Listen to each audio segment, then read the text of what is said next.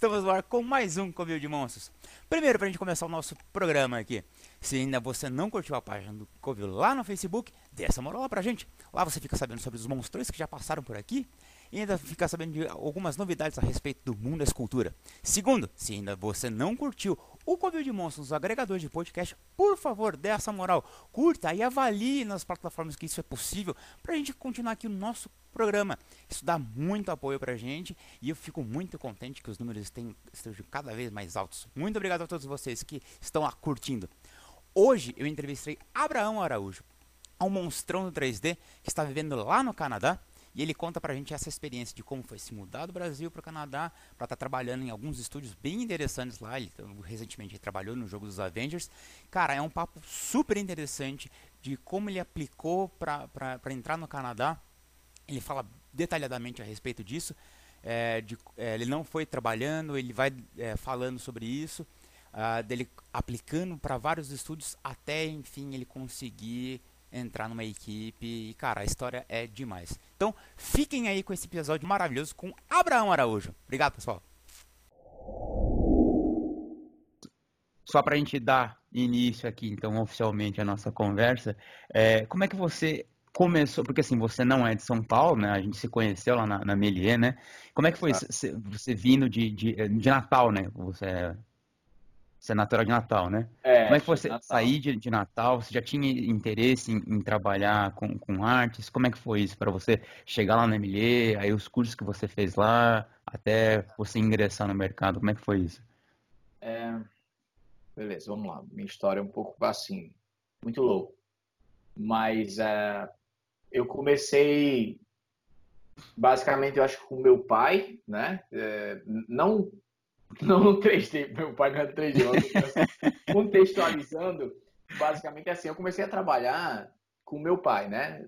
É, meu pai tem uma empresa de vídeo e fotografia lá em Natal, ele, ele tinha, né? Tipo, ele ainda tem, mas hoje ele já deu uma desacelerada boa, mas, mas em meados de 90, na década de 90 ali, é, ano 2000 também, eu acho que foi o ápice lá da empresa. Eu, eu lembro que com uns 13 anos, não que meu pai estava explorando, explorando, mas ele começou a perceber que eu estava pedindo mais grana e tal. Não, tipo assim, ah, dá dinheiro para fazer isso e tal. E meu pai sempre foi muito direto, né? E aí eles, Bruno, se você quiser dinheiro, você vai ter que trabalhar comigo. Então, desde os que 13, 14, eu já comecei a ir ele, com ele para os eventos, porque a empresa de fotografia e vídeo era uma empresa de, de, de eventos sociais, né? Sei, ele, sei. ele, era mais fotografia, mas ele sempre gostou do vídeo, então ele, a empresa abraçava isso tudo. E aí eu sempre ia com ele para os eventos, para não sei se você lembra, cara, o Foto Célula. Já ouviu falar nisso? Sim, já ouvi era falar. Era o carinha que ficava, era a terceira luz que ficava lá assim, atrás do corpo, assim, ó para não deixar da sombra e tal. Então, esse, essa era a minha função com ele. Eu ia, ele me posicionava. Então, eu, eu passei um bom tempo especialista em fotocell, cara, iluminar as pessoas e tal, assim, fazer a, a, back, fazer a, a, backlight e tal, que é uh né? essa a rim light que alguns gostam de chamar também. E, então, eu passei um bom tempo trabalhando com ele isso e ele desde o início já me botou no mundo um pouco, mas eu, eu, eu, a gente nunca, eu nunca fui muito conceitual, principalmente nesse trabalho eh, de, de, eventos sociais, né? Era fotografia ali, uma, tipo fotojornalismo, né? Então eu estava por dentro um pouco de cada coisa. Às vezes eu enrolava os cabos para os caras e meu pai mandava eu ajudar ali na, na no geral, né? E aí faz tempo, tudo ali, né? É, era, era. E aí ele pagava ali, na época, uns 10 conto e a cada evento que eu ia, então ele tinha muito evento. Então eu conseguia agitar uma graninha e entendendo o, a importância do dinheiro e, e, tudo mais. Não tinha muita noção, gastava pra caramba, mas é que você vai, vai, vai, vai entendendo, né? Então eu comecei basicamente desse, dessa forma é, com meu pai ali, mas é engraçado que não que isso seja uma regra, né? Ah, você tem que nascer em, em família de artista, não é bem assim. Por exemplo, meu, minha família eu, eu é bem é, é diversificado. Por exemplo, minha mãe é enfermeira, meu pai é fotógrafo, minha outra irmã é, hoje ela, ela passou por várias coisas, mas ela trabalha com doces e minha outra irmã ela é dentista. Então é, você vê que é bem diversificado, uhum. mas no passado, no passado, minha, minha avó, ela e minha família já tinham um, um costume de fazer a Paixão de Cristo, de, de, de fazer a apresentação, né? Sim, e eu sempre, sim. eu sempre fui uma das criancinhas da passagem, deixe-me ver as criancinhas, eu era uma das criancinhas lá com meus primos e tal, e eu estava inserido nesse negócio, sendo que para mim era brincadeira. Depois de um tempo que eu falei, puta, mas minha família fazia, cara, é verdade, Paixão de Cristo. Meu pai sempre cuidando dessa parte de som, de cenário, que ele, ele veio dessa, dessa área também de desenho, não desenho industrial, mas coisa técnica industrial, engenharia, mas então ele tinha uma noção dessas coisas, minha avó era diretora, blá blá blá. E aí isso é do passado mesmo, assim, né? Depois eu vim me lembrar, puta, mas quer queira ou não, pode ter uma influência, né? Tipo, as referências que você tem, naturalmente pode lhe levando para esse, esse caminho, né? Não todo mundo da minha família, minhas irmãs não seguiram a área, área digamos assim, artísticas, artística, mas é, eu terminei caindo para esse lado, fui lá, ele me chamou para trabalhar com ele e, naturalmente eu, eu fui indo. Eu não sabia exatamente o que eu queria fazer, mas é, aí depois que eu estava já com meu pai lá na empresa e tudo, é, eu gostava muito de cinema. Eu lembro que para mim a realização, cara, era quando eu ia com meu pai, minha, eu ia com minha família no cinema assistir o filme e sabia que depois do filme tinha pizza, cara. Para mim esse era o tava ganho, cara. Eu tava ganho. Caraca, que sensacional assistindo aqui o filme no cinema e depois uma pizza, é muito louco. É... E aí eu lembro, eu tenho essas memórias assim, né? E foi basicamente como eu comecei, né? Tipo, com meu pai, assim, o que me fez entrar mais na área, mas eu sempre quis, pô, pai, mas vamos fazer um casamento aqui com a luz mais de publicidade. Aí eu, então eu terminei a escola e sempre esse período trabalhando com ele, sempre que era possível, assim. Uhum. Aí eu, eu fiz a faculdade de publicidade, que era a única coisa que, que era, se assemelhava, mas sei, antes. Cara, mas antes de publicidade, é, é muito louco esse lance do, da cultura, né? É, meu pai era meio diretão assim, aí ele falava, homem, não tem futuro se fazer jornalismo, essas coisas, porque não dá grana. E aí eu, puta, e levava um baque. Aí eu, eu ainda tentei faculdade para direito, cara, porque dos meus, sei lá, 10 amigos de Natal, 11 são advogados, cara. Caraca, velho. Então é, é uma tendência muito forte, né? Pra você ver, assim, da medicina, administração, as coisas, os, os trabalhos mais, assim, tradicionais, né? Aham. Uhum. Mas aí eu, eu, minha mãe, que sempre foi esse mais lado calmo, disse, não, já é isso que você quer fazer? Eu disse, não, não, não acho que não é isso. Eu, graças a Deus eu não passei em direito. E aí eu fui para eu fui para publicidade, cara. Foi onde eu me encontrei um pouco mais e aprendi coisas de vídeo, fui entendendo um pouco mais sobre vídeo, sobre uma iluminação mais trabalhada, sobre direção fotografia, sobre produção. Aí foi quando eu fui entender um, foi, foi abrir um pouco mais minha mente. Mas ainda assim, quando eu terminei, puta, mas não quero virar diretor de arte de uma agência de publicidade. Eu não, não, esteja, não que eu esteja desvalorizando, mas não era o que eu queria, porque eu, uhum. eu lembro que quando eu ia para o cinema, como eu falei, fui crescendo, crescendo, e cada vez que eu ia mais para o cinema e via os efeitos, os filmes, eu ficava mais. Eu, eu saía feliz e chateado ao mesmo tempo, cara. Eu ficava. tipo, como é que eu vou estudar isso, cara? E tal. Não tem como eu estudar isso aqui. E aí eu lembro, mas eu lembro que quando eu vi Transformers, depois eu vi Homem-Aranha, aí eu disse, não. E tinha, eu tinha, acho que foi um tempo depois eu terminei publicidade, e aí eu eu pensei duas vezes, eu quis até continuar a empresa do meu pai, com todo o conhecimento que tinha querido, mas era muito problema que a gente tinha e tudo, né? Aquele atrito ali entre pai e filho que às vezes acontece. Sei, sei, sei. Mas, é, no final das contas, o... é engraçada a vida, né? Meu pai sempre foi muito fechadão e, e, e eu sempre lutei contra esse processo dele, mas a, a vida leva naturalmente numa direção que se você tiver certeza que é aquilo que você gosta, vai dar certo, cara. Então, o que o que meu pai é, não, tipo assim, o, o estilão dele fez com que eu fizesse o que eu realmente amo fazer hoje, entendeu? Caraca, é, como assim, mano? Assim, eu sempre, a gente sempre entrava em atrito pela maneira uhum. dele não querer me escutar. Então, esse não escutar, de não escutar, não escutar, fez com que eu dissesse, então, beleza, meu irmão, eu vou atrás de 3D, que é o que eu sempre gostei, e terminou que eu me identifiquei pra caramba com 3D, é o que eu amo fazer, então às vezes você martelar demais numa coisa, por exemplo, se eu martelasse demais na teimosia ou na, na situação que eu tinha lá na empresa do meu pai, poderia não ter dado certo. Né? Pode tipo crer. Assim, a, a, o caminho torto, entre aspas, me fez fazer o que eu realmente gosto de fazer, entendeu? Tipo assim, o que eu menos gostava que era essa não aceitação das minhas ideias pela, pela por parte do, do meu pai, é, é, foi o que terminou fazendo com que eu decidisse fazer 3D e é o que eu, é o negócio que tipo, eu não eu ainda não vejo fazendo outra coisa nem tão cedo, entendeu? Tipo assim, Caraca. E como é que foi isso? Aí você tomou essa decisão e aí você já foi para fazer o curso na Melier? Pô, aí foi Como é que rolou isso? Em 2010, né? Em 2010 eu, eu decidi, eu conversei com minha esposa, conversei com minha mãe, é, sempre me dando suporte. Ele também, o pai, assim, é porque é, são situações diferentes, mas uhum. eu, nunca, eu, nunca, tinha saído de Natal, né, pô? Então, para passar um tempo estudar fora. Então, eu pesquisei várias escolas na época, a Cadritec, a DRC. É, sei, é, sei. Mas, de alguma forma ou outra, talvez por, ter, por, por eu ter feito publicidade, começar a entender sobre é, visual, sobre o que é uma boa peça, o que não é uma, uma peça bem trabalhada, com conceitos ali. É, o, se for resumido de uma maneira muito simplificada, é o que é bom e o que é ruim, né? Eu sei que isso é relativo, o gosto é relativo, mas baseado historicamente, baseado na história da arte, o que é uma coisa equilibrada, o que não é isso aqui tá, tá interessante visualmente ou não tá, tem contraste, tem balanço. É, e aí eu vi as coisas da Melies, eu, eu achei os portfólios uhum. dos alunos, e eu fiz, caraca, os alunos fazem isso aqui, cara. E aí foi o que fez eu decidir.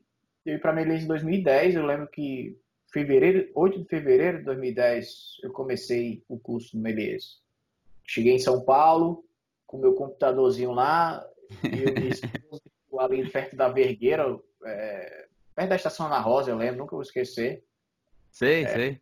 Aluguei um canto mó hum, estranho pra caramba. Eu aluguei ela na época pelo chat do UOL, cara. Não tinha foto, não tinha nada. Era só assim, suíte com é, é, com é, uma, é, uma suíte e tal, com a Aquele cama, famoso uma... quarto para rapazes, tá ligado? Ah, sendo que a mulher aceitou que eu fosse com minha, minha, com minha na época, Juliana era minha noiva. Uhum. E elas, não, beleza, tudo bem. Quando eu cheguei lá com Juliana, a mulher disse, não, aqui é só para homens. Eu, what? Não, cara. Eu tô... Caraca, mano. Velho, ela me levou, velho. Era um negócio desse tamanho, cara, que não cabia o guarda-roupa direito, o banheiro era comunitário pros caras. Era um canto muito organizado. Muito limpo, muito sei, organizado. Sei, sei. Sendo que a mulher era muito casca grossa, cara. Ela, tipo assim, não. Aí eu disse, mas você disse que era uma suíte. Aí ela já começou, não, vocês que vêm cima, não sei o quê. Eu disse, não, não, você tá confundendo as coisas. É uma situação complicada. Só sei que dois dias depois a gente já tinha achado outro canto, foi embora e a gente passou quase um ano com medo dessa mulher, que ela ficava ameaçando a gente, que não podia ter saído, não sei o que. Eu paguei tudo. Essa mulher, moça, eu não vou ficar aqui, eu, não, não, não cabe para mim, para minha esposa e tal. Foi uma história resenha da porra. Mas cheguei lá em São Paulo, fiz a, a comecei empolgadaça, beleza. Até o final tava super empolgado, porque a cada dia que eu ia aprendendo ali, eu tava feliz pra caramba, porque era o que eu queria, né? Tipo, eu queria fugir na época eu lembro, putz, eu não quero trabalhar mais com coisa estática, eu quero trabalhar com animação, com 3D e tudo. E eu lembro que estava se não popularizando, mas o devido valor não estava se dando mais, por exemplo, assim, a quem trabalhava com, com design, Photoshop, eu, tipo assim, ah, tá muito caro, o carinha dali faz muito mais barato, sabe? Então eu, eu comecei a ver que o 3D, pelo menos, só em abrir o software já é assustava. Eu disse, rapaz, isso já é um diferencial, porque o cara, nem todo mundo vai mexer com esse software nem tão cedo, entendeu? Tipo, porque uhum. eu lembro que eu tentei abrir antes de ir para Melez o software 3D e aprender alguma coisa. É, e eu me assustava, eu disse, nossa, meu Deus, é muito comando, como é que eu vou aprender isso daqui? e aquela coisa, né? Mas foi assim que eu, que eu, que eu conheci a Melies, que eu fui estudar lá, fiz o Voyagem lá, um curso bem completo, assim, para dar um norte, né, digamos assim, porque aquela coisa, na internet tinha muita coisa, mas você podia explodir um carro, mas não sabia como criar um cubo. Então, é, era tanta complexidade que eu uhum. não sabia o que eu queria. Eu sabia que eu queria trabalhar com 3D. Eu via as coisas explodindo, eu via aqueles os robôs transformam montando esse cara, é isso que eu quero fazer. Então, e aí quando você chega na beleza e tem a realidade do que é o 3D, do quão gigantesca é a área, de quando você vai ter que escolher ainda, porque eu achava que ia chegar lá é, poxa, eu vou fazer 3D. Mas não, quando eu cheguei lá, aí, ele me, aí eu, eu, lembro que a primeira acho que foi com o Fernando, o Brandão, e o Brandão começou a mostrar e destrinchar as áreas de 3D. Eu disse, poxa, ela vai ter que escolher de novo, cara, eu não queria mais escolher isso, e a, mas aí foi isso, vendo cada área, vendo animação, eu achava que ia virar animador, mas depois que eu terminei o curta-metragem, que, né, porque na Meleza você tem a opção de fazer uma demo especializada uhum. naquilo que você já queria, ou fazer um curta. E aí eu escolhi o curta, porque eu não sabia ainda. Você fez o Volts, não era, não era isso, isso o título? Volts, do... é, é. Tá bem legal aquela. Adaptei ao máximo, porque ele sempre fala, cara, não faz, não faz coisa realista demais, com dois caras brigando, não sei o que, animação. Aí eu, se for fazer, então, assim, eu acho que eu fui um pouquinho teimoso, mas eu escutava os professores, cara. Eles diziam, cara, então faz assim, usa o mesmo corpo, usa o mesmo personagem, porque senão você vai ter muito trabalho, então beleza, se é para assim que é melhor, eu vou fazer. Tem muita gente que não escuta, né? Que, que é um pouco mais teimoso, quer fazer um negócio, quer ganhar o Oscar com o filme. eu, eu fui muito com a mentalidade do, do 80 é melhor que 100, né? Tipo assim, 80% uhum. feito é melhor do que 100% não feito, né?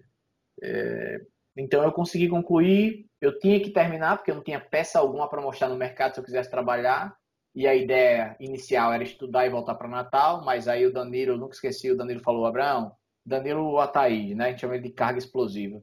A gente... Ah, o famoso carga. O famoso carga. E a gente, a gente conversava bastante, a gente sempre ali comia aquele franguinho ali em cima que tinha os botecos e tal, almoçar. Sim, sim.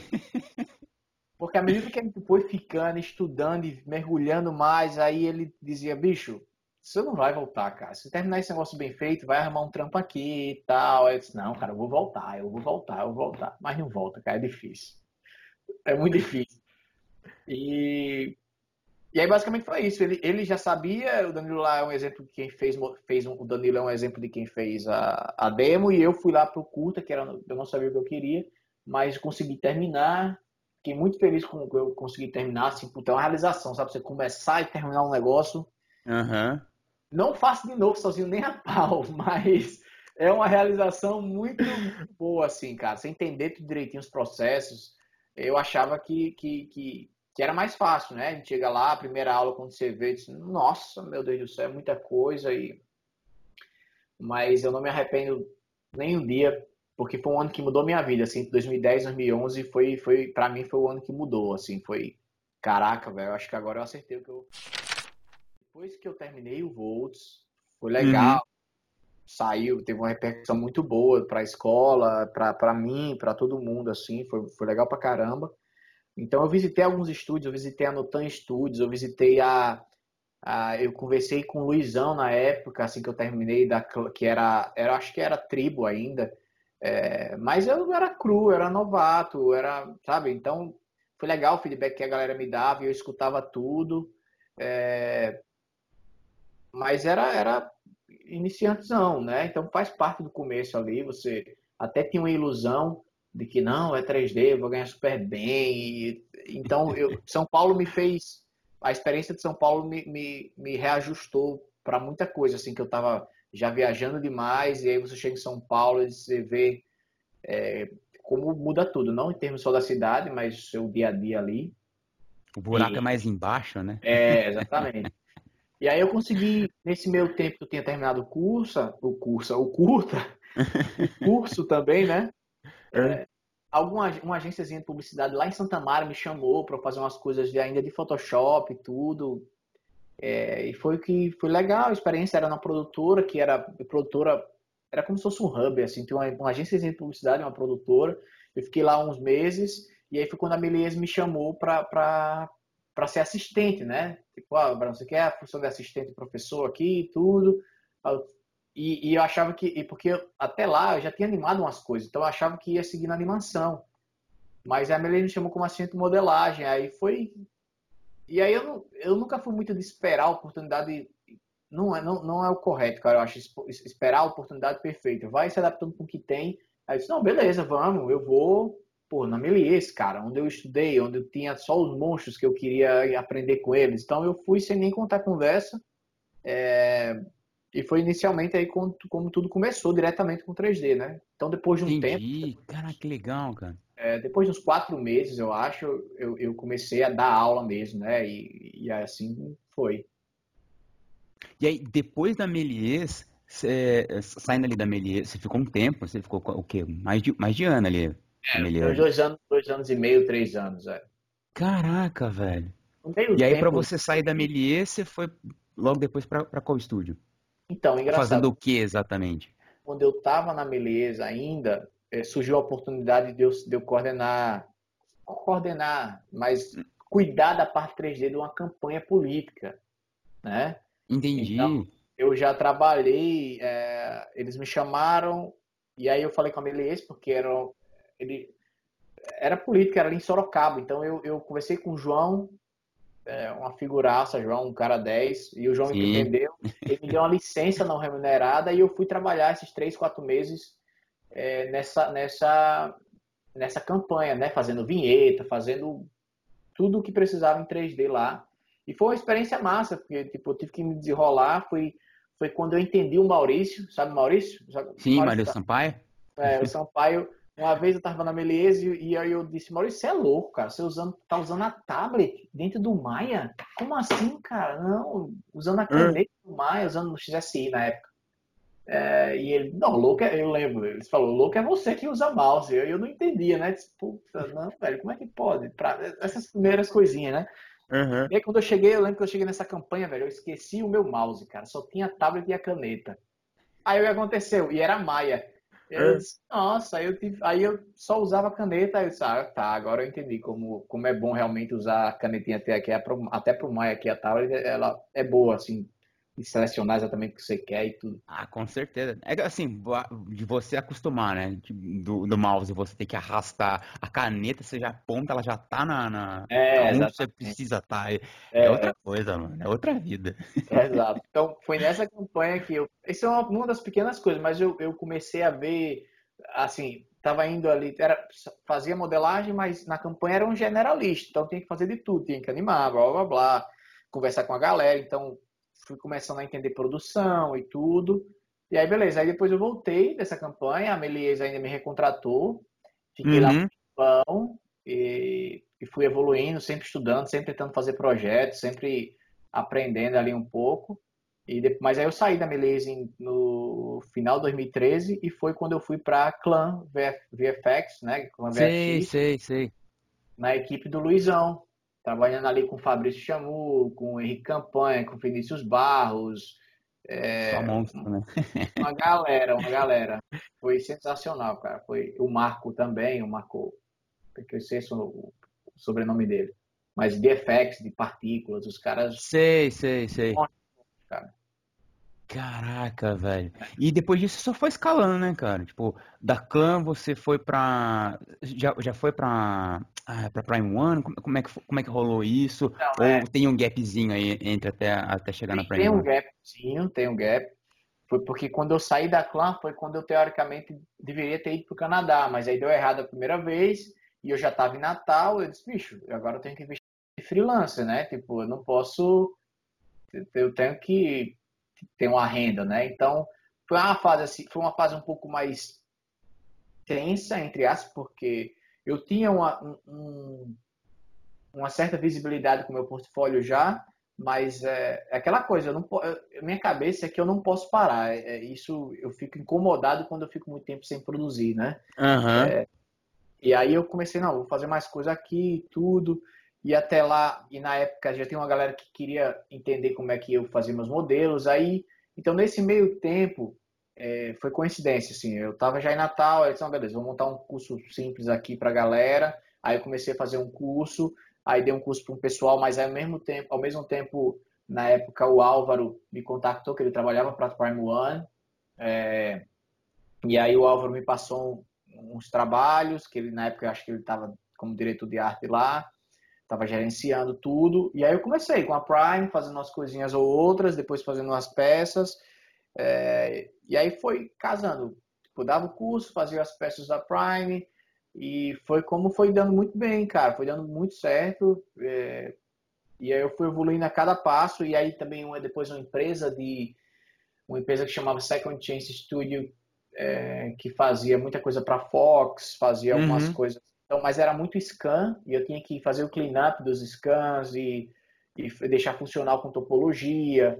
às vezes fazia umas coisas bem, bem simplesona, assim, que era só projetar. Você pegava aquele, tipo, um modelo já escaneado e, e, e limpava a rebarba, essas coisas assim? É, por exemplo, tinha uma série, eu esqueci, você deve saber, era, era, era a Lenda do Cavaleiro Sem Cabeça. É, era, Sei! Era Sleep Hollow, não é isso? É, Sleep Hollow, exatamente.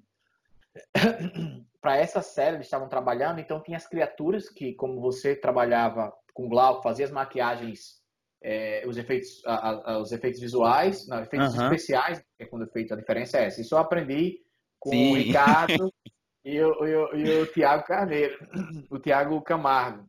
Efeitos visuais é computador, efeitos especiais na mão e tal. Então os caras faziam lá a maquiagem, eles me escaneavam o boneco e aí eu tinha que fazer o cleanup e texturizar esse boneco para ser o modelo digital do boneco quando precisasse, entendeu? Ah, entendi. Caraca, que é. legal, cara. Poxa, então é. então eles faziam o inverso. Então eles começavam no tradicional para fazer o scan para fazer um, um, boneco 3D, mais ou menos como foi com, com o Senhor dos Anéis, aquele, ó, famosa no, no exato, no, exato. Senhor dos Anéis, no, no, Troll, os caras escaneando o Troll lá todinho em clay, para depois fazer um modelo em 3D. Mas, mas o pior que esse, Tadeu, eles, eles usavam, porque é, não tem Wonder World, aquele uhum. lá dos... dos sim, eles sim, real, sim. realmente fizeram as maquiagens e tem os animatronics que eles... Tem, tem uns animatronics então, ali, nossa, ele... de chorar, velho. Então, eles faziam aquilo tinha um modelo mesmo físico, o cara lá que botava a roupa do lobisomem e fazia algumas cenas, mas eu acho que para cena rápida ou para cena de, da criatura correndo, eles prefeririam fazer em 3D, né, em digital. Então esse uhum. modelo que eu trabalhava era para essas cenas específicas. Então eu, eu, passei um tempo com essa empresa também fazendo algumas coisas como freelancer para eles, né? Então teve Prime One, teve Second Chance Studio e depois, quando foi já ali no finalzinho de 2016 para início de 2017 eu postando alguns trabalhos pelo Facebook, o cara da NXA Studio, que é a NXA, né, que é um sim, estúdio sim. da Argentina, é um outsourcing. Eles não tem só na Argentina, ele tem vários cantos do mundo, mas o, Dani, o Daniel era o diretor de arte deles me contactou, ele disse, Abraão, eu gosto muito do seu trabalho, vamos fazer aqui um trabalho, tudo foi quando eu tive a oportunidade de trabalhar no Injustice, cara. Caraca, velho! É, eu trabalhei no Injustice 2, fazendo alguns modelos para eles, e aí eles foram gostando, e no final eles me passaram um, um, hero, um hero asset, né, que eles chamam, que aí eles passaram para mim o Robin para fazer, então eu, foi a minha primeira experiência trabalhando no AAA para um personagem de, de, alta, altíssima qualidade, né, AAA que eles chamam, e uhum. aí eu fiz o, o Robin lá, e fiz os, todos os Caraca. outfits dele, assim, vários outfits dele, não tá, todos. Agora, são em questão de curiosidade, como é, como é que rola essa conversa assim de, de, de desenvolvimento desse personagem? Tudo bem, todo mundo conhece o Robin, todo mundo já sabe como é que é o Robin, mas é, é, em, em, que momento eles decidem qual, qual, vai ser, em qual versão do Robin vai ser, como é que vai ser isso? Como é que rola essa conversa? Então, no caso para outsourcing, para deixar um pouquinho mais claro, é legal até porque eu tenho essas, eu eu adquiri com essa experiência algumas percepções, tanto do mercado de print como do mercado de FX. Ah, que legal! Ah. E depois foi, foi entrando no mercado das outsourcings, né? Que é o que tem... O mercado hoje que é uma tendência, é uma tendência muito forte, já acontece, a produção terceirizada de, de, de, de certas empresas. E aí, uh, o ponto de vista que eu tenho hoje, que eu estou trabalhando na Microsoft, na The Coalition, que é do Gears, e para a experiência que eu tive aí trabalhando no Injustice em 2017, com um outsourcing era que eu tinha minhas reuniões com o diretor de arte e da empresa e ele me passava o concept bem, cara, o concept perfeito, assim, com tudo bem separadinho. Como uma produção que você não está dentro do dev team, você não está dentro da, do time de desenvolvimento, precisa vir muito bem mastigado. Então, a maioria das vezes quando você trabalha para um outsourcing, o concept já vem muito bem definido. Entendi. Pode ser que ele não em termos de proporção, ele não vem com as proporções que realmente são as finais, mas ele vem a ideia dos detalhes que tem que ter, certo? Nem tudo tão bem detalhado, mas se eu olhar como character, como artista de personagem, se você já tem experiência, você vai saber que você tem que fazer aquilo, ficar, transformar aquilo e deixar ele mais crível, mais, como ele sempre chamava, assim, tipo, eu achava na época quando eu tinha começado que eu já sabia modelar direito, legal, que conversa, cara. Então, não sabia nada, assim, você vai vendo, legal, você vai, subir, cara. vai steps, assim, que você vê que pequenas coisinhas que você deixa de fazer para às vezes porque você acha, ah, já, é, já tá parecido.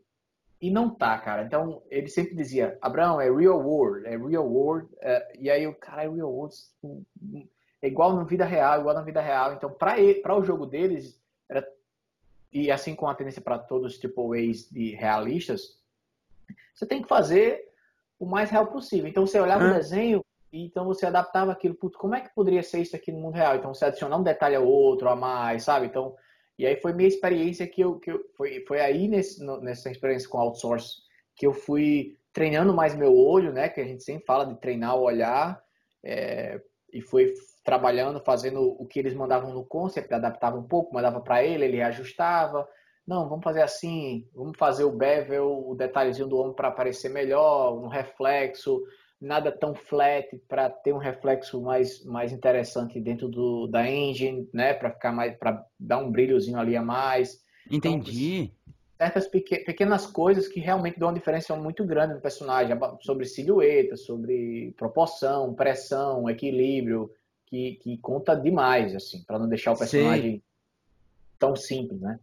Então foi uma puta experiência, assim, profissionalmente e pessoalmente, né? Como artista, você ter, né, e você achar que você tá, tá bem, você tem um é. bom portfólio, e ali os caras falam assim, não, cara, tem detalhes aqui que precisa realmente ser mudado e tal. Então acredito é. que tenha sido um, um puta ganho, assim, pra, pra você. Não, foi, foi. Eu não tenho como mensurar, assim, eu agradeço até hoje. Teve uma época que eu tive que parar de trabalhar com eles, mas eu agradeci demais é, o, o, Daniel, porque ele me deu essa oportunidade lá, que é o cara da NXA Studio. E, mas foi isso, foi engraçado porque eles me passaram primeiro, quando eu comecei, um teste, que era um. E eu acho até que eles usaram esse teste pra caramba. Eram as criaturas do, do, do Brainiac, os, os bichos que desciam lá na, na, na nave dele, uhum. cabeça de esqueleto, tudo. Eles me passaram aquilo lá, eu fiz.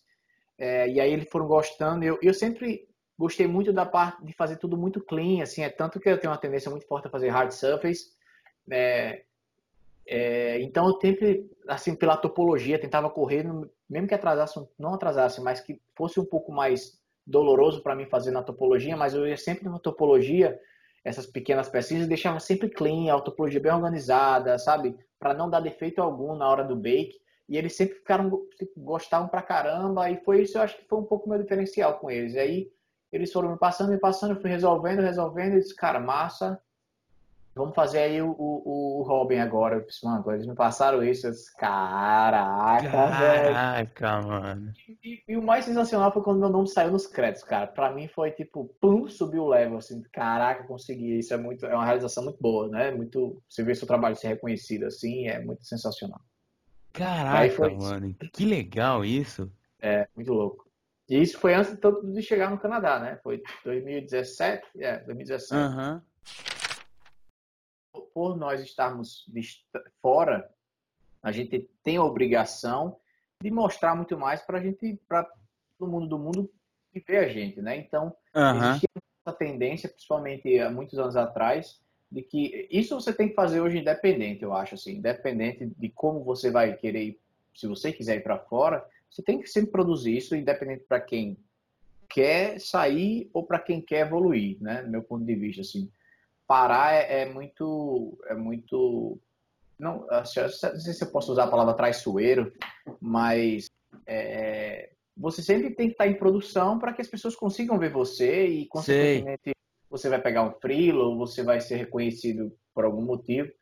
Então, é, esse eu sempre tentei fazer, sempre tento não, não, estar parado, né? Mas a gente vê que a cada ano que passa, não é tão simples assim uma empresa lhe trazer, né? Então, envolve muita coisa, né? Envolve muito... Fora a burocracia, envolve os caras lhe conhecerem, sabe? Se você é um cara apto para trabalhar numa equipe, né? Tipo, uhum. em consideração a parte do ego. Seu portfólio é importante, mas não é não chega a ser o não é o mais importante, cara. Eu, isso eu vejo a cada dia que eu tô aqui, né? Então, mas voltando ao para responder direitinho a sua pergunta, eu não vim é, só através do meu trabalho, eu vim por uma persistência, por um outro caminho, como até o Glauco comentou, né? Você tem que encontrar seu caminho. E o que aconteceu para mim foi que, como eu já estava de frila quando eu saí em 2014 para 2015, eu saí de São Paulo e eu tive que ficar de frila em Natal é, na minha cidade lá. e eu já tinha uma ideia de aplicar. A gente ia para vinha para o Canadá para estudo, né? Eu e minha esposa, porque a gente não e São Paulo é osso, cara, porque eu estava em São Paulo e quanto mais você quer sair de São Paulo, mais São Paulo lhe prende, você vai evoluindo, você vai crescendo e os caras lhe oferecem mais grana, aí tipo, caraca, é meio vicioso. Pode crer. Mas mais, eu acho que na época, mais pro lado da minha esposa, minha esposa, não, a gente não quer ir, então vamos logo e tal, então beleza, vamos. Não quer ir meu primeiro visto de turismo? Deu errado, cara. Então, fiquei, caraca, meu irmão, se o visto de turismo deu errado, como é que eu vou pra lá agora? Não tem como ir, cara. Sendo que a gente nunca sabe, assim, por isso, por isso que a gente tem que procurar, às vezes, eu, eu acredito que se você quer aplicar por conta para sair do país, beleza. Mas se tiver uma, uma pessoa que já conhece o processo, você confia, tenta por ela. Então, a gente tentou por uma primeira empresa, não deu certo esse de turismo. E aí é, eu contatei uma outra consultora de imigração, que, que o Fernando Brandão e o Paulo, Sim. que trabalhei na Clã, tinham já me indicado. E aquela coisa do. Não de teimosia, mas vi outra opção e não fui no que os caras me falaram. O que aconteceu? Deu errado a primeira, mas na segunda vez que fui falar com a Maria, que era a MJ Consultoria, ela abriu a mente da gente assim, não, Abraão, dá para você ir pelo seu perfil de trabalho, que eu mostrei para ela o que eu fazia, eu mostrei meu portfólio, e pro seu perfil de trabalho você consegue aplicar para o Self-Employed Visa. Aí eu, bicho, não sabia nem o que era isso. Eu disse, o que é isso? Você já vai com PR, né? Você já é, chega no Canadá com PR. E eu não sabia nem o que era PR, cara. Fazendo só, não, mas é melhor mesmo? É melhor. Mas aí o que é o PR? O PR é, é como, quase como se fosse uma cidadania. É, como, é o green card americano, né? O canadense chama o, o, o PR seria equivalente ao green card. Green ah, card. entendi, entendi. E sendo que tem várias diferenças. O green card americano ele dura seis meses de validade se você for para fora e voltar. Já o canadense ele dura dois anos e meio. Né? Então tem uma série de diferenças no governo canadense que eu fiquei bem é, bem surpreso, né, quando eu fiquei sabendo. Então, tudo isso ela falou, aí eu disse, não, beleza, vamos aplicar. Então, eu apliquei, eu acho que consegui aplicar em abril de 2016, levou um tempo, claro, levou uns dois anos quase para sair. É, levou três meses aqui no Canadá, porque o, o uh, todo o pacote da aplicação vem para Nova Scott aqui, no, uhum. lado é, East canadense, eu não lembro agora. Mas chegou lá, eles avaliaram em quatro meses, já tinham voltado para o Brasil como aprovado. Sendo que no Brasil demorou quase um ano e meio, cara. Mais de um ano e meio. Caraca, mano. Mas é que isso? Não, a gente não entende até hoje. É, os processos são bem. É, é, uma questão de burocracia bem, mesmo? É. Eu não sei. Sei que chegou um tempo que deu certo em, em abril, foi quase abril de 2018, acho que foi isso Início de 2018 eles pediram. Velho, foi muito louco essa história, porque é, em, no iníciozinho de abril de 2018, não, no início de 2018, a gente recebeu uma carta pedindo os passaportes. Foi isso? Ou para pagar a taxa, porque a gente sabia que pagou a taxa, pô, deu certo, tudo. Sendo que eu fui lá, mandei os passaportes para o endereço, e aí depois de um tempinho, cara, voltou os passaportes dizendo que é, que estava muito cheio agora, não dava para botar o visto. Aí eu disse, puta merda, deu errado. Ou seja, foi, voltou. Eu acho que eles têm uma meta no ano, um número certo que eles podem mandar no ano, que eles não conseguiram fazer o nosso. Mas aí um mês depois, dois meses depois, eles pediram oficialmente nosso passaporte, aí a gente uf, tranquilizou. E eles botaram o visto lá e a gente veio em junho. Junho de junho ou julho? Julho de 2018 foi isso. Então você vê que é foi um negócio que eu e minha esposa procuramos, é, uhum. visto para o Canadá, sabe? E aí você já vem com piar. É muito mais tranquilo você ficar inicialmente no Canadá aqui porque você não está preso a nenhuma empresa. É, e, e, e, aí é um restart total de vida, né? Como a gente escuta muitos outros artistas falar, mudar de país não é simplesmente o fato que ah, vai ser sensacional trabalhar numa empresa internacional. Não é só isso que conta, né? Então, a gente veio aprendendo cada dia aqui, se adaptando à realidade, uma realidade que eu acho que para o brasileiro que já luta pra caramba, é uma realidade que não é difícil. O mais difícil que sempre vai pesar é a distância da família, dos amigos que você construiu aí, porque aqui é um reset, cara. Reset de cabeça, reset de de, de tudo. A, a, gente não sofre tanto, assim, não sofreu tanto, porque tem vários brasileiros aqui, né? Então, Entendi. todo final de semana a gente encontra com a galera, não todo final de semana, mas a gente reúne com, com o pessoal aqui e tudo, porque é, leva um tempo até você construir uma amizade aqui fora, né? E a galera é mais quieta, mais, mais na dela. Os chineses e os russos, é, na meu ponto de vista, que a, a experiência que eu tenho aqui são os que mais interagem. Os chineses parece muito com a felicidade brasileira, assim. E... Caraca, que legal! É, foi, cara, engraçado. Mas, assim, os indianos também, os, os iranianos, eles são muito para cima, né?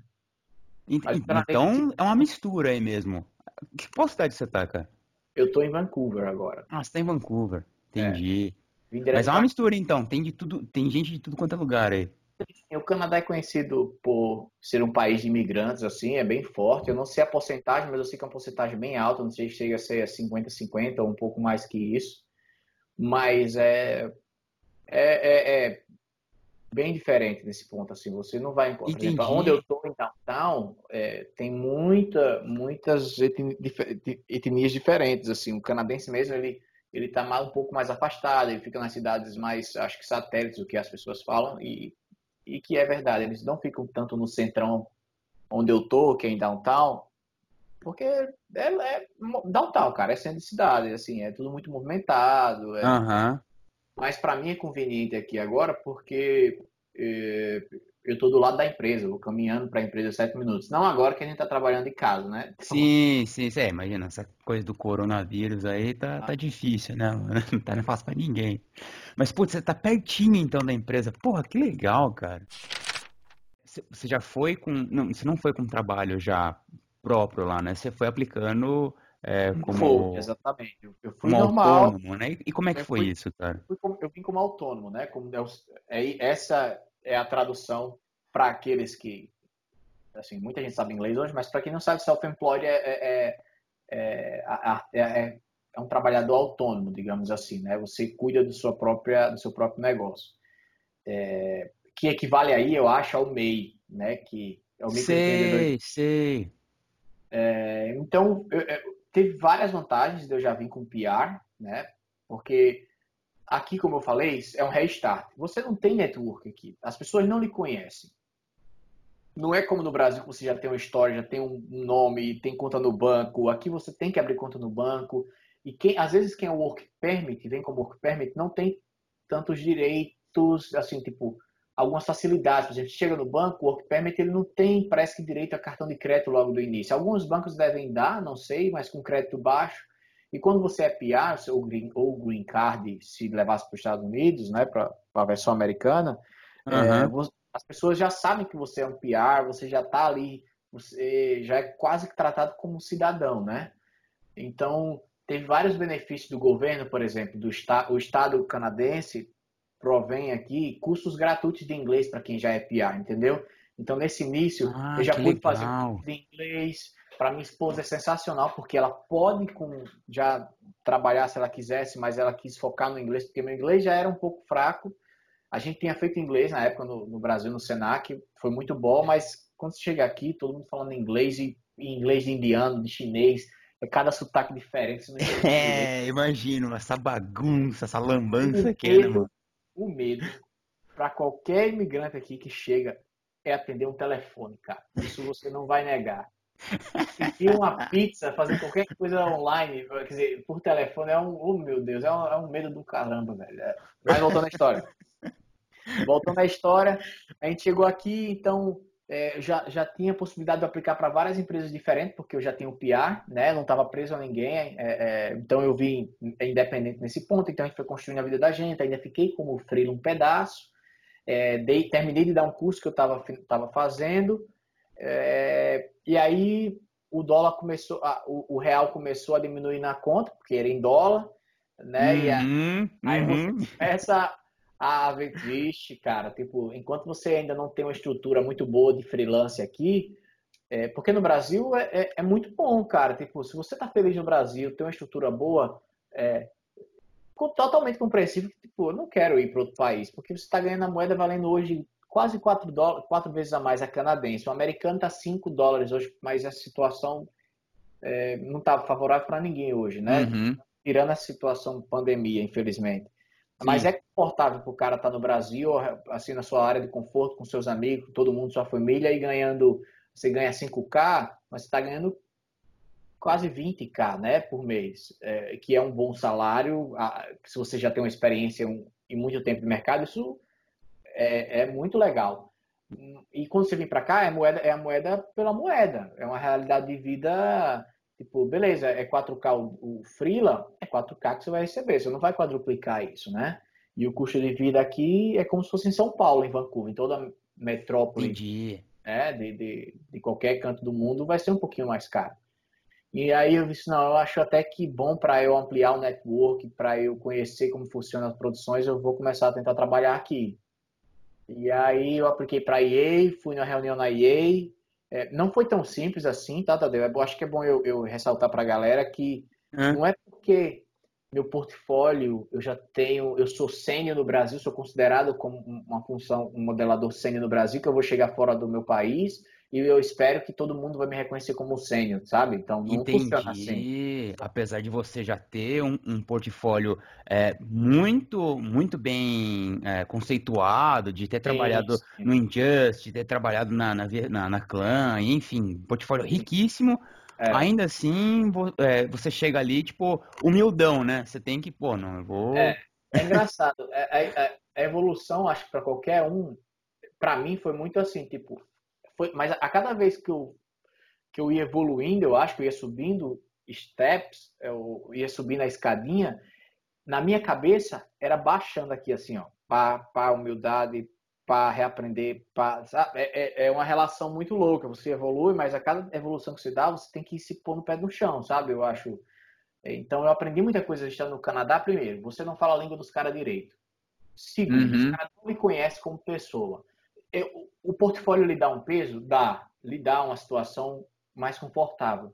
Mas, quando, aqui tudo, a maioria das empresas maiores tem a burocracia, não a burocracia, mas você vai tratar com recruiter. E nem sempre o recruiter, que é o, a parte mais é, business do negócio, de estúdios, ele que conhece. É o caso RH, né? É, ele não tem, às vezes, o um olho. Ele não tem. Ele é um cara que tem experiência de contratar pessoas, de fazer entrevista, mas nem sempre ele tem o olho treinado, cara. Então você está à mercê dessa situação. Você não está mostrando direto para o, o lead, você não está mostrando direto para o diretor de arte seu trabalho. Seu primeiro contato é com os recruiters.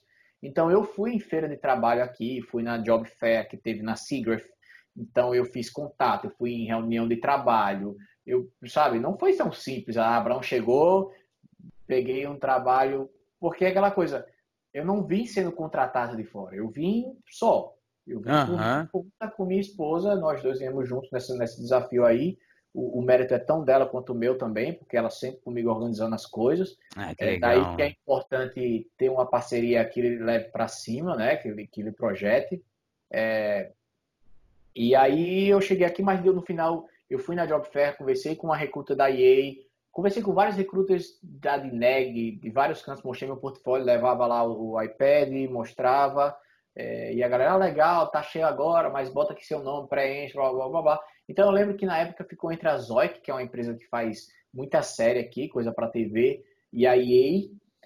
E eu fui lá na EA, é, puta, mano, é, é muito gigante, cara, a EA. é um bairro, entendeu? Se um dia você tiver a oportunidade de vir aqui, a gente vai lá, cara. É um bairro, meu irmão. É um negócio é, muito gigantesca, assim. Tem um campo de futebol, né? Deve ter, você vê as fotos aí, se você está no Google EA é, Vancouver, você vai ver. É uma estrutura gigantesca, né? Então, é, tem um peso ali. Então, os caras ali oferecem um, um, budget, um orçamento, e você decide se aceita ou não. E aí, na época, eu, eu lembro que teve a conversa com eles, mas que me assustou um pouco, no sentido, tipo, eu não tava querendo ficar preso numa empresa assim que eu chegasse, né? Sei, é, sei, sei.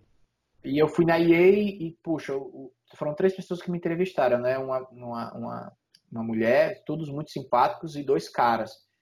É, e aí, o, o, mínimo de tempo que um deles tinha era 11 anos na EA. Eu fiz, nossa senhora, 11 anos já? Caraca, assim, velho. Eles estavam lá há muito tempo.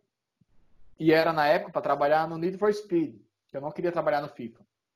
Uhum. É, não queria muito, porque muita gente já conversava comigo, Abraão, aí é muito já, tipo, tudo, muita produção já certinha, e eu ficava meio assim, porque eu, eu sei que é importante a grana, mas eu não queria deixar de evoluir, é, e aí eu, beleza, fui lá, conversei com os caras, mas aí quando eu tava para decidir, foi quando o Dan, Dan, Dan Rory, Rory me, me, me convidou para é, na verdade, eu vi que tem uma posição aberta lá no estúdio dele um, e um amigo André daqui já trabalhava lá e ele me falou, botou em contato com o Dan. E no final eu decidi por trabalhar no DEM pelos projetos, que era trabalhar no Avengers, né? Que vai ser logo mais aí. Ah, Quando eu vi a qualidade. Caraca, velho. Estava envolvida, eu disse, nossa, é, a dele é um, a empresa do DEM é, é um outsource, mas com outro que eu pude ver assim, com outro nível legal de qualidade, assim, né? Não e é aqui no Canadá e tipo o environment da empresa é pequena, mas a equipe era legal. E aí os desafios do projeto, né, cara? Pô, trabalhar no Avengers, cara, fazer os personagens que eu sou muito fã, né? Tipo, sei, sei. Não que que é, desmerecendo qualquer outro estúdio como eu, coisa do tipo, mas é mais pelo desafio. Foi pelo desafio, os personagens eu achava da hora de fazer, a qualidade que eu vi estava muito alta. Eu disse, não, eu vou ficar aqui trabalhando no DEM porque eu acho que vai ser muito legal para mim. E foi o que eu fiz. Comecei aqui no Dan, na, na Rock Digital. Ele me contratou, era, a posição era de character, mas ele foi super. É, assim, foi um cara super 10 comigo, porque ele já me contratou como sênior. Tipo, que legal, cara. Já, já fez uma uhum. coisa que eu fiquei muito feliz. E foi super desafiador lá. Tipo, era bem. um pouquinho corrido, mas o nível do trabalho sobe, subiu mais uma cacetada que eu levei, desculpa o palavreado, mas mais Não, um aprendizado grande que eu tive, assim, também do olhado, treinar o olhado e ver o quanto... Já deixa eu aproveitar esse gancho aí e te perguntar, porque assim, você teve a oportunidade de trabalhar na EA, que é um, é um estúdio gigantesco, como, como você disse, é, né? Você perde vista, uma, os caras devem ter umas equipes assim gigantescas, com, com especialistas, né, tal. E você decidiu trabalhar, né, como, como chama, Rock, Rock Studio, é isso? Não, Rot, Roddy. Ah, Rot, ok. É, digital, é, é porque é Dan e ele, a empresa dele chama Roth Digital. É, é difícil para mim até hoje pronunciar o nome dele. Porque o R aqui não fala Roth Digital, né? Fala Roth. Uhum. Ah, é Raw, né? é, abre parênteses, engraçado. Uma vez eu fui atrás do Rafael Haddad, nosso amigo, no empresa que estava trabalhando, e aí eu cheguei para os caras lá, é, você conhece o Rafael Haddad? Rafael Haddad, os caras, Rafael Haddad, Rafael Haddad. Brother. Aí quando você fala, ah, Haddad é Rafael, aí, ah, é, Rafael. Nossa senhora, desde aí eu aprendi que o Ra, o Ra é Ra.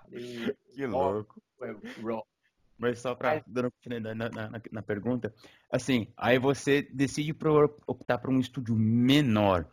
Isso. Como é que era o dia a dia nesse estúdio, assim? Como você disse é, anteriormente, era uma equipe é, reduzida, né? Comparada a uma ou coisa do tipo. Como é que era é, a, o dia a dia de vocês? Como é que rolava a interação entre vocês? Existia alguma dificuldade também com relação à comunicação? Como é que era o seu dia a dia nessa empresa? Bem, lá, olha, lá no, na, na empresa do Dan, na Raw Digital, éramos quando eu entrei, eram cinco pessoas in-house, né? É, mas o Den já tinha vindo de outros estúdios, né? Tipo, a experiência do Den como lead na, na, na Lucasfilm, na, na Crystal Dynamics, né? Então, ele tinha um, uma experiência que era muito relevante, entendeu? Com projetos como o Tomb Raider, é, várias coisas da uhum. hora. Então, é, isso, isso teve um peso para mim, né? Então, estava em contato direto com ele ali, no mesmo espaço, já conversava, tudo. É, mas a comunicação era, era, era, a empresa era pequena, mas era bem organizada, no sentido de tá, a gente também recebia o concept, a gente conversava algumas coisas, mas o concept vinha da Marvel muito fechado, cara. Um negócio de, de altíssima qualidade mesmo, assim como eu falei com você, a experiência da outsource, né? Uhum. o meu trabalho era fazer o mais próximo do concept, adaptando o corpo que a gente tinha, né? Então, em distâncias, foi mais um bom treinamento para olhar. E aí a equipe, como era pequena, a gente sempre conversava, tipo, ó, será que a gente pode mexer isso daqui e tal? É, a empresa era. E, aí, e, e lá, Tadeu, nessa empresa, é, terminou que eu cuidava muito da parte do high poly e do low poly, mas na linha de produção, outro amigo pegava meu low, às vezes adaptava meu low para fazer bake, para finalizar alguma coisa, e outro já fazia textura, então era bem, já estava ficando bem segmentado. Então tem um amigo. Só para a gente colocar aqui, é, existe a diferença entre o high poly e o low, o low poly. Ainda assim, o low poly é aquele que o, o, modelo de personagem que entra dentro do jogo, é o que é o jogável, e o high poly é o pro cinematics e coisa do tipo? Exatamente. É, a gente sempre, no processo, tem que fazer uma, o de altíssima qualidade, que aí nesse ponto é o que eu sempre falo. Chega um ponto entre na carreira do modelador do personagem que, primeiro de tudo, assim, ele tem que saber modelar. Ponto. Modelar, como assim, Abraão? Tem que saber modelar em altíssima qualidade, porque a altíssima qualidade vai levar para fazer o que você quiser fazer, desde print a trabalhar com effects, a trabalhar com games. Sempre o modelo vai passar por esse, por esse estágio do high poly, cara. Sempre, não, não que o high poly tem que seguir é, com o fluxo de trabalho, com a escolha de trabalho de fazer topologia, não é isso que eu estou falando. Você tem que saber fazer um modelo para apresentar aqui, ó, o modelo de altíssima qualidade é isso aqui. Aí depois disso, aí, mas é agora, vamos decimar para imprimir isso, vamos é, agora fazer o low poly para isso entrar no jogo, tá entendendo o que eu estou falando? Então, uhum. existe, independente dos, dos, dos das áreas, digamos, print 3D, game ou cinematic, vai ter um estágio aqui que o modelo vai ter que ser bom, entendeu? Não, não tô falando de workflow, não tô falando de usar ou não topologia, eu tô dizendo que o modelo high poly tem que ser foda, tem que ser bom, tem que tem que estar tá no nível de qualidade alta, certo? Entendi. E aí depois você define aqui as ramificações para onde você quer ir. Ah, ele vai para print, ele vai para cinema, ou ele vai para game. No caso, em game, que é a nossa área, é, que é a área que eu estou trabalhando, é, a gente entra para o low poly, né, que é a malha reduzida que o console pode ler, a engine pode ler. E que hoje já não é tão low poly assim, né? Tipo, é, imagino, né? esses esses pra, que a gente trabalhou para Rock Digital são um polycount, já é um polycount muito, um polycount que eu digo é o número de polígonos, já é um, um, um, uma quantidade de polígonos muito alta, cara. Já, já tipo assim, você chega a se impressionar, nossa senhora, é muito polígono, sabe? Eu acho que passa de 100k tranquilo. De 100, Caraca, de, velho. De 100, é, de 100 mil triângulos, é. Então, é, foi mais um, um, aprendizado muito grande que eu tive lá no estúdio. A, a, equipe era muito. Empresa menor tem suas vantagens e suas desvantagens. A desvantagem é que você não tá. Hum. É, pode não ter essa repercussão toda no, no mercado, do seu nome, é, pode não ter toda aquela estrutura organizacional que eu vejo hoje na Microsoft, mas em contrapartida é mais tem mais brincadeira, assim, não que tem mais brincadeira, mas é um clima mais tranquilo, é um clima menos político, sabe? É, mais de boa, você chama ali seu amigo para conversar, troca uma ideia sobre o projeto, blá, blá, depois volta a trabalhar, mas é, é, é um equilíbrio, é sempre um, tem sempre o que você ganha e o que, o que você ganha e o que você perde, né? Isso acaba ajudando muito também na, na comunicação ali, como torna isso, isso, é muito mais íntima a comunicação ali, acho que isso só, só, só ajuda, não é não? É, com certeza. E principalmente porque lá era só personagem. Lá no DEM era só. A gente só trabalhava com personagem. Então, pra, acho que o DEM para Crystal Dynamics é como se fosse uma co-op. Não diretamente uma co-op, mas. Porque lá eles não estão fazendo só NPC ou personagem secundário, eles estão fazendo muito personagem, assim, o que a gente fez foram, foram personagens assim bem importantes para acho que para o que vai vir aí, né? Então ele porque por conta da qualidade, porque ele já tinha, acho que trabalhado com os caras da Crystal Dynamics, é, então ele é, os caras gostavam do trabalho dele, né? E, e basicamente é isso. Foi uma boa experiência assim para mim, eu não, não tem como negar, foi uma ótima experiência, foi uma oportunidade muito boa de começar aqui no Canadá. E aí foi isso, então quando estava fechando quase 10, 11 meses lá, é. teve a oportunidade da Microsoft, da Coalition Studio, Bruno, Bruno Melo tá lá como lead e o Fernando Almeida também. É, e aí surgiu a oportunidade deu, deles me convidarem para trabalhar com eles lá e mais uma grande chance sensacional que eu disse, cara, é engraçado, porque quando eu comecei Uh, eu lembro demais do Gears, porque uhum. foi um jogo que para mim chamou muita atenção na época pelo fato de você se esconder na parede, tipo aquela mecânica lá, era um negócio tipo, caraca, que massa e tal. Foi um jogo que, eu, que me marcou muito, né? Então, e aí eu, quase 10 anos depois, tá tendo a oportunidade de trabalhar na franquia. Hoje é, Uhum. É, é, uma, é uma honra, assim, pra mim. Caraca, velho. É. Grande, grande diferença entre os estúdios, assim, tipo, de você tá num, num, numa uma equipe reduzida e agora tá, tipo, não, Microsoft. Como é que é isso? Tem, cara, tem, tem uma diferença. Tem uma diferença muito mais é, de estrutura, não muito mais, assim, da produção você vai ter que produzir de, de qualquer forma, né? Então, uhum. independente de onde você vá, você sempre vai ter que aprender a, o o processo de trabalho daquela empresa. No, na, na Rock Digital era um processo, e quando você chega na Microsoft, na The Coalition Studio, é outro processo totalmente diferente. Se fossem softwares diferentes, você também teria que se adaptar. Né? Sim, então, sim. várias empresas têm esse perfil, tipo, é... se o cara já tem um olho treinado, isso conta muito mais do que o cara tem que aprender coisa técnica, entendeu? E que, e que a coisa técnica no mercado de games, do meu ponto de vista hoje, tem um peso importantíssimo. E eu entendo muito mais hoje entrando na Microsoft da vida, como é que é importante a parte técnica também, falando de indústria de games. Sei, sei.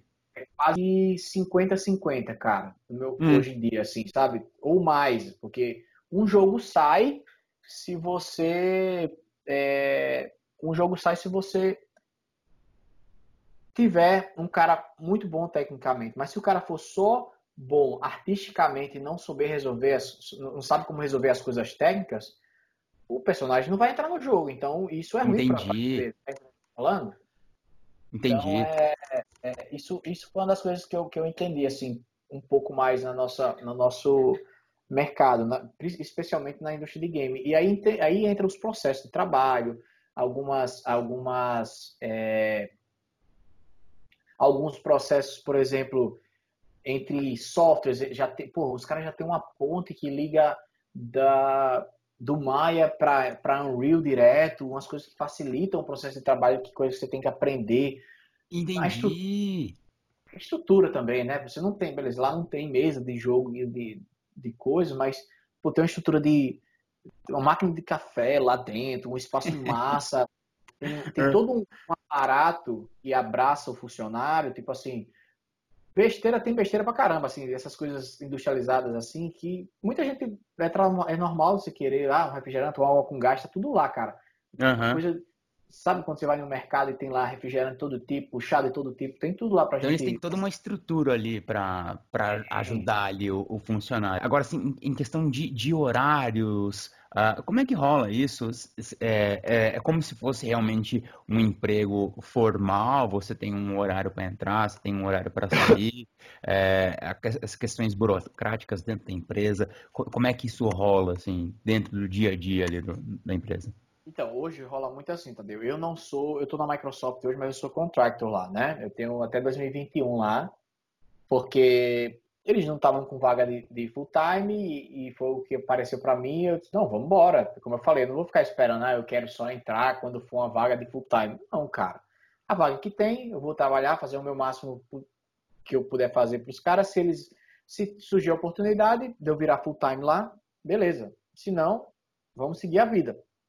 Então, é, hoje o que acontece muito é que empresas têm tem a Microsoft, tem a empresa que a Microsoft contrata para contratar a galera que não é full time, a galera que é contractor só, né? Então, hoje existe a Quent, que é a empresa que eu tive essa reunião, assim, é através dela que eu trabalho para a Microsoft. Então, eu estou lá na Microsoft, mas toda sexta-feira eu tenho que preencher as horas do meu trabalho, né? Então, é, lá é muito, assim, a gente tem os, as tasks e a gente tem que terminar essas tasks é, no prazo que foi dado. Se você precisa sair um pouquinho mais cedo ou chegar um pouquinho mais tarde, é só você falar com o seu lead e, e informar isso. Mas não existe uma pressão para que ah, chega, chega às nove e sai às seis. Não funciona assim, entendeu? Entendi. Quando eu estava em algumas outras empresas, era um pouco mais puxado, trabalhei um pouco mais, fiz alguns overtimes. Isso fica acordado desde o início no seu contrato, né? Que vai ter overtime, não vai ter pagamento por isso, e aí acaba você decidir. Mas já na Microsoft, se caso precisar de overtime, eu tenho que informar para eles aprovarem para eu poder receber esse, essa, essa hora.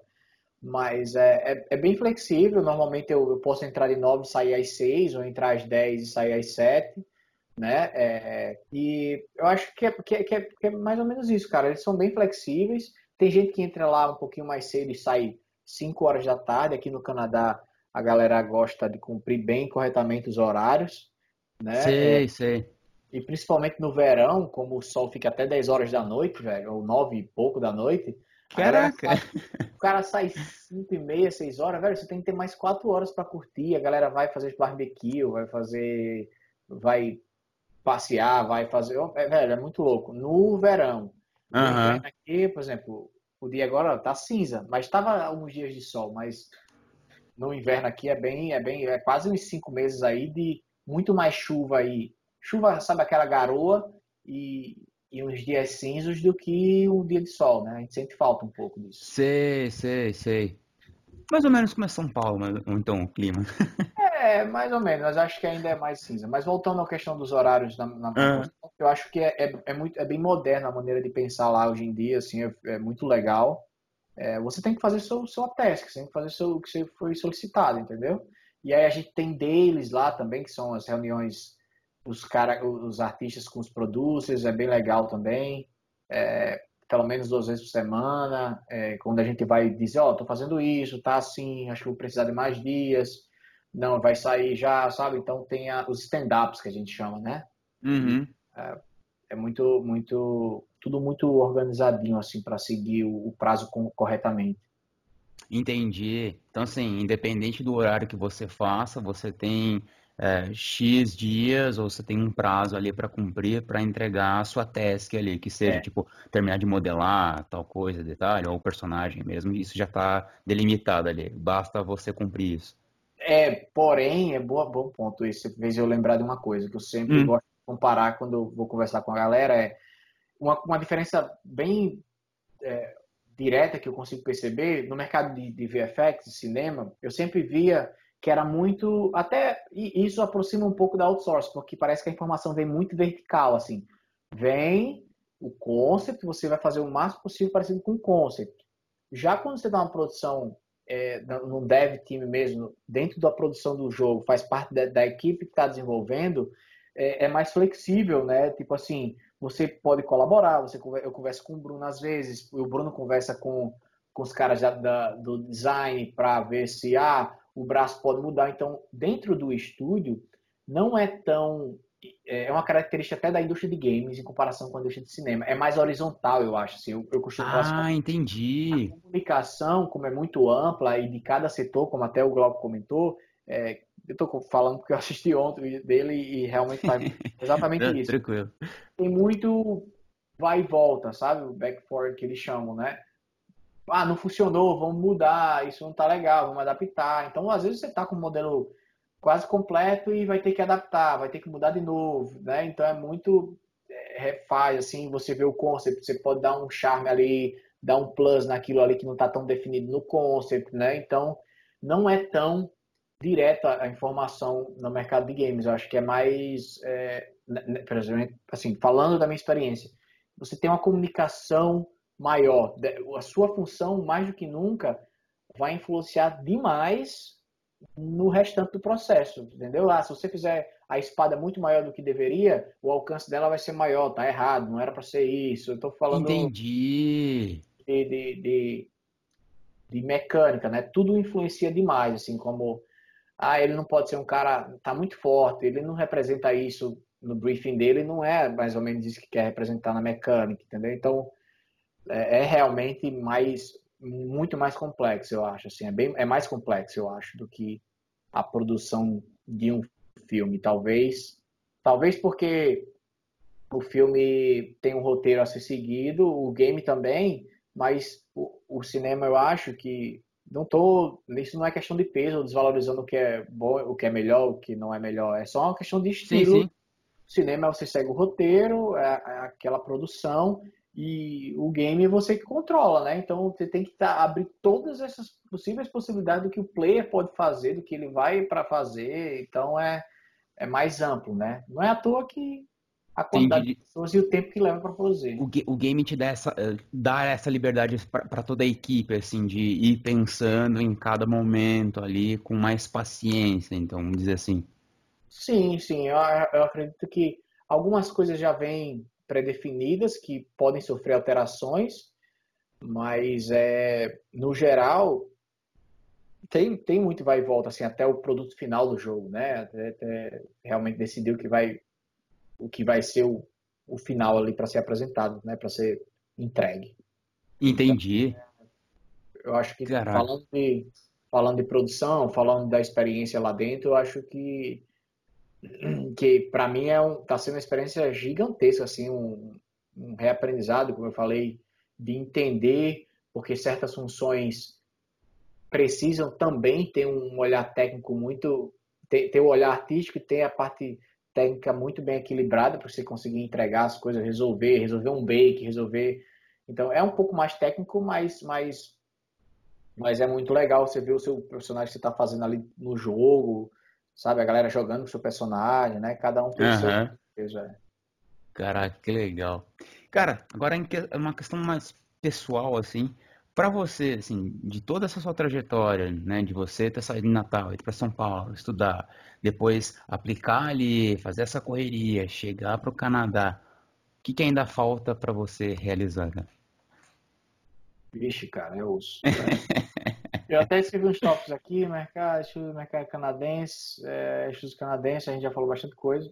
É, pra, o que falta realizar? Eu tenho, eu quando estava ainda na época em que eu estava trabalhando com o meu pai, eu tinha esse lado, putz, seria legal ter uma empresa e tudo, pensava, eu mudei muito meu ponto de vista quando eu comecei a trabalhar de freelancer, porque eu gostei do lance de tipo, depende de mim aqui para eu fazer minha vida, mas foi super legal ter meu tempo, ter meu horário e cada coisa eu fui, eu fui comparando os dias. Mas é muito legal também estar dentro da produção, conversando com a galera, ter um time ali para você interagir, evoluir, você evoluir para cá, você evolui para caramba.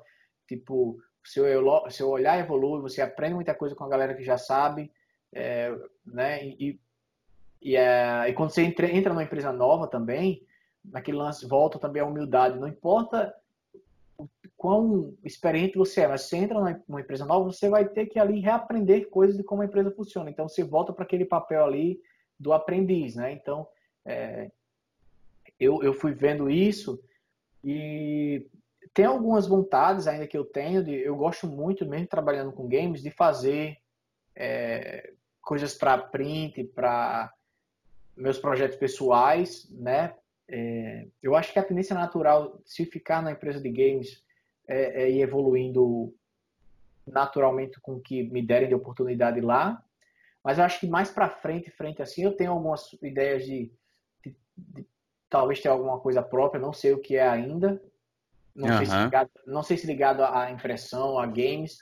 É, eu não estou mais. Eu sei que eu quero é, uma dessas opções, mas eu não estou certo ainda do que eu vou, de qual área eu vou seguir, o print ou game, sabe? Mas é, venho planejando, venho construindo algumas coisas, alguns projetos que eu quero realizar, tanto para compartilhar um pouco esse conhecimento que a gente tem no 3D, que eu sei que tem muita gente que quer aprender e não tem condições. É, mas é, eu tenho uma tendência muito forte também ainda, se eu continuar. Então, você está vendo que tem várias coisas aí, né? Bem, mas me, me, atrai muito a área de, de, de concept, né? Então, para o futuro, talvez eu, eu comece a estudar um pouco mais de desenho, mas não para migrar para o desenho, mas que o desenho me dê é, desenho ou pintura digital para me dar certas habilidades para eu fazer alguma coisa, não precisar finalizar no 3D, porque não, a gente, quando já trilhou esse caminho, que ainda tem muito a ser trilhado, mas como a gente já passou por certas coisas, eu tinha que provar para não que eu tenha que provar para os outros, mas eu, era, eu queria mostrar para a galera do mercado, pô, eu sei fazer uma topologia, eu, eu, eu sei como deixar o personagem no nível de alta qualidade. Então, esse lado muito mais técnico, a gente não tem essa obrigação mais. Então, o que eu quero muito mais hoje é, é mostrar ideias do que é, mostrar coisas técnicas, entendeu? Então, eu estou querendo trabalhar muito mais esse lado artístico do que esse lado de comprovações para o um mercado que eu sei fazer, né? Então, isso Entendi. Eu acho, acho que fica meio que natural depois de um tempo para a galera é, querer trabalhar esse, esse lado, né? Tipo, de trabalhar mais na parte criativa. Não, não que a gente não tenha que ser profissional ou, ou, que eu não quero fazer coisa técnica mais. Não é isso, mas é que eu quero estimular mais o, a cabeça, a parte do, do Ter olhar. mais liberdade né, de, de criação, né? Porque quer queira ou não, é, a sua... É, o que você faz ali, tipo, o seu bem durável, né, o que você tem para você, a única maneira de você expor isso 100% é você fazendo o seu. Então aí volta o lance do projeto pessoal, do portfólio, de, de eu nunca querer parar, porque, cara, a, analisando bem, se você avaliar, eu comecei a olhar vários artistas, nem sempre, olha o portfólio desses caras, nem é, não é sempre que o portfólio desses caras estão mostrando o que eles fazem no trabalho no dia a dia. Então isso me levou que, velho, não é o trabalho profissional que vai, a maioria das vezes não é o trabalho profissional que vai lhe levar para onde você quer chegar, cara. É depende principalmente de você, entendeu? Uhum. Você fazer as suas coisas e mostrar. É, se você for olhar o portfólio de alguma dessas galera, você vai ver que quantos projetos, assim, depois de quanto tempo a galera veio começar a usar é, o que ele realmente fez no dia a dia de trabalho dele no seu portfólio, tá entendendo o que eu tô falando? Entendi, Olha entendi. O dele, você vai ver que tem muita coisa pessoal. E através do, do pessoal que eu acho que a galera olha e fez, pô, esse cara tem um olho treinado, porque é ele fazendo por ele, beleza, baseado em todo o conhecimento que ele adquiriu durante o tempo, e não tem ninguém falando para ele como fazer, porque existe uma diferença de você estar tá na produção e ter um, um diretor de arte, um, um lead acima de você que já tem um olho treinado, que vai lhe, lhe direcionando e você faz um negócio, pô, ficou foda. Agora, quando o cara vai fazer só, meu amigo, aí você vê se o cara tá com bom gosto, tá com o olho treinado, entendeu? Então, essa é a, maneira que eu entendo de você mostrar pra galera, pô, eu, eu, é, isso é o que eu consigo desenvolver, é, é, é, é o que teoricamente é a minha arte, né? Então, Entendi. Tá entendendo o que eu tô falando, mais ou menos? Sim, com certeza. de produção, né? de, de, de, mentalidade aí. Então, é, basicamente é isso, como eu venho olhando essa, a partir desse tempo que eu venho evoluindo, eu venho aprendendo e parece tão simples, né? Parece tão uma coisa tão óbvia, mas nem não é para todo mundo, né? Então é exatamente é a galera. Exatamente. Ah, mas é, é, é, bem isso mesmo que você disse, assim, a maioria dos caras é, que estão aí na indústria, que seja de game, de efeitos, não sei o quê, muitos deles deles prezam realmente por projetos pessoais e sim, você sim. acaba entrando em que seja no, portfólio online, no ArtStation ou no Instagram, você vai ver muito mais é, projetos pessoais do que é, detalhes do, do, dos personagens que o cara desenvolveu em certo filme. Assim, você vê né, uma, uma imagem do tipo, mas ah, eu vi, eu a questão de projeto pessoal é muito mais detalhado, né? todo é. mundo dá muito mais importância para isso.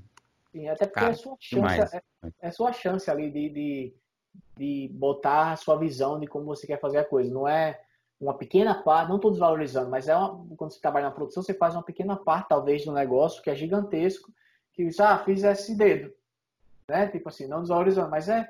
Você pode mostrar mais, né? Então, uhum. é engraçado que nesse, nesse ponto, é, só para agora eu resumir eu acho que para o futuro mais próximo para mim, eu acho que essa tendência de tentar trabalhar para a área do concept, concept artist, né? Tentar mesclar um pouco a, o, um pouco da pintura com 3D, uma base 3D que, que a gente que eu posso desenvolver aqui e a longo prazo é, eu ainda não mas eu acho que é uma pergunta que, que foi até engraçado, Tadeu, que quando eu cheguei aqui, eu nunca, ninguém nunca tinha me perguntado isso e que eu acho que falta para todo mundo, não só da área do 3D da gente, mas para todo mundo é se perguntar aonde você quer estar tá daqui a dois anos, cara, daqui a cinco anos, sabe? A galera não se pergunta isso, assim, é, e, e parece tão simples. E aí me perguntaram e eu fiquei, caraca, que pergunta boa, cara.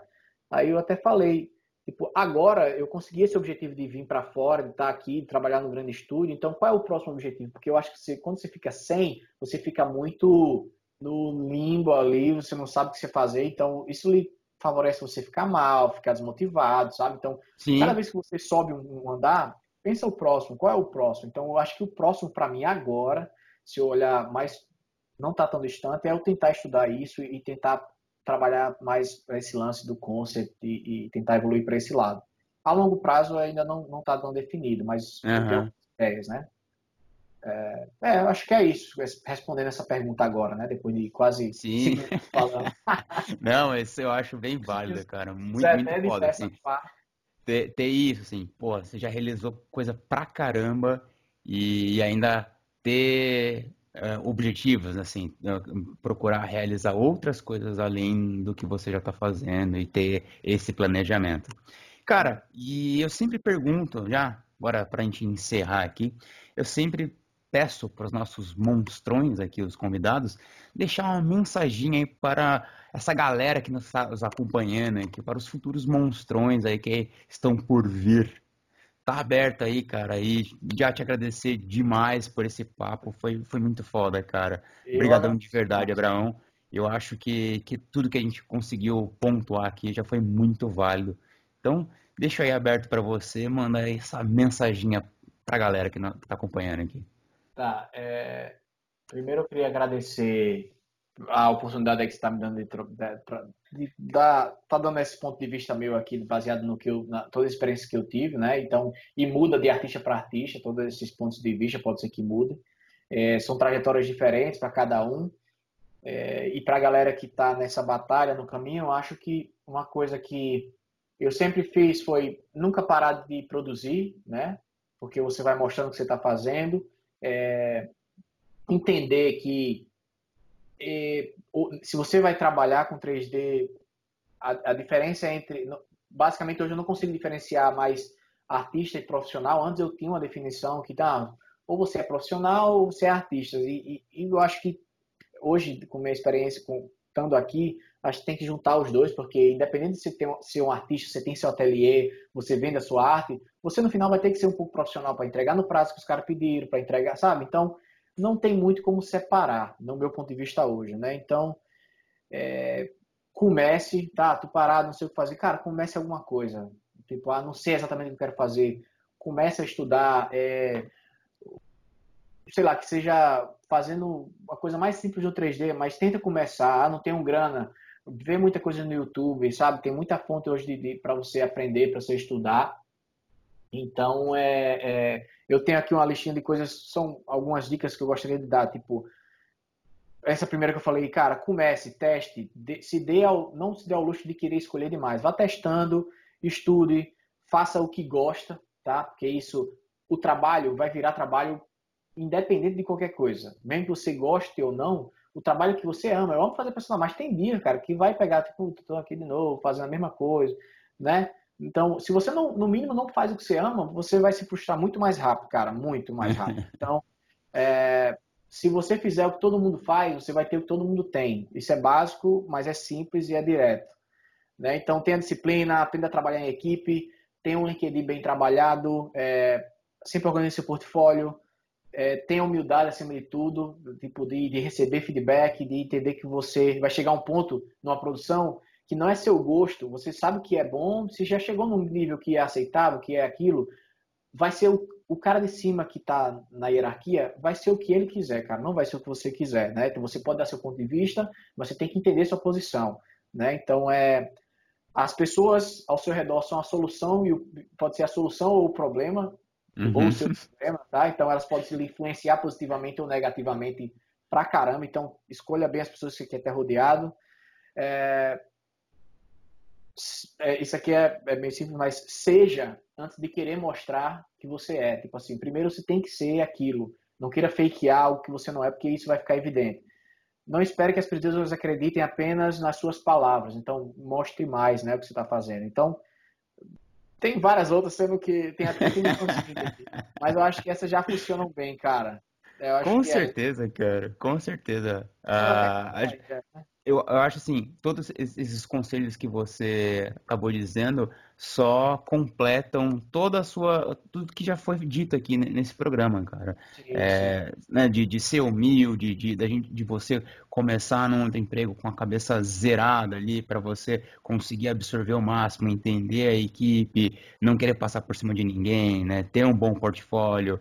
E, e mesmo tendo um bom portfólio, não é isso que vai te garantir nada, né? Mas é sim, sempre sim. É, é, é, você, né? É você que, que vai batalhar por isso. E não adianta nada você ter um, um portfólio absurdamente foda, muito bem montado, mas também não, não ser um profissional uh, decente, né? Não saber trabalhar é, em equipe. Eu acho que tudo isso faz toda a diferença. É, eu, eu, tem, eu acho que tem, posso falar aqui qualquer coisa você edita, Tadeu, mas eu acho que tem umas aqui que eu acho que é válido pra galera pra gente fechar. Sim. É, é, tudo que você faz, goste ou não, vai lhe ensinar alguma coisa, né? Então, isso é uma coisa que eu aprendi também. Não espere que ninguém faça por você, mas, tipo assim, é, mas esteja sempre rodeado, com, isso é, é até um pouco redundante, mas se você estiver rodeado por pessoas que lhe está dando suporte, você consegue alcançar as coisas que você quer, entendeu? Então é. Entendi. É muito verdade. Tipo assim, não seja melhor que ninguém, mas apenas melhor que você mesmo cada dia. Isso já é um negócio que é muito foda. Uhum. E os objetivos do, da vida levam tempo, cara. Nada é corrido. Tá aqui, ó, faz 10 anos que a gente tá trabalhando e sempre é uma evolução para conseguir o que, o que a gente quer. E todo sonho sem objetivo, cara, é só sonho. Isso é Desmond Washington aí, falou que eu vi uma palestra dele, eu achei muito foda isso. Caraca! Todo sonho sem objetivo é, é, são apenas sonhos, né, cara? Isso é muito verdade. Esse, esse é um tapa na cara, né? Esse, esse é, cara. Cara, que, que demais. Brão, eu fico realmente grato aqui por você ter, ter esse tempo, cedido esse tempo aqui pra gente. Acho tá que foi, foi muito rico, assim, ter essa experiência, você falar da sua experiência, de ter saído é, né, daqui do Brasil, tá agora no Canadá aí. Eu acho que, que, que isso só vem a acrescentar, assim, pra todo mundo que tá, tá ouvindo, pra mim mesmo, pô, demais, cara, sim, demais sim. mesmo. Pô, é, é, é, bom, é, pra mim foi uma honra, é bom deixar claro para todo mundo que não é o fato de eu estar tá aqui que isso esque... é pra galera esquecer um pouco esse negócio de melhor ou pior, sabe? Isso não é o que conta. É só o seu objetivo. Naturalmente a vida foi me trazendo para cá. Tipo, nunca foi uma ambição gigantesca. E como eu contei minha história como foi, foi, foi muito natural, cara. Foi eu fazendo meu trabalho, foi a oportunidade que foi surgindo, né? Então, eu acho que você tem que primeiro fazer o que você gosta de fazer e as oportunidades vão aparecendo. Vai caber a você escolher, né? Duas certezas do homem, com certeza, é morrer e escolher. Então, faz parte do Porra, essa é pra. Essa Não, é pra matar. Eu vou pra aqui, por aqui, mas foi sensacional. Vamos ver se mais pra frente continua trocando ideia. E é isso aí, Tadeu. Muito obrigado pela, pela chance de poder contribuir aí e participar do Covil aí com você. É uma honra. Eu que agradeço, cara. Valeu mesmo.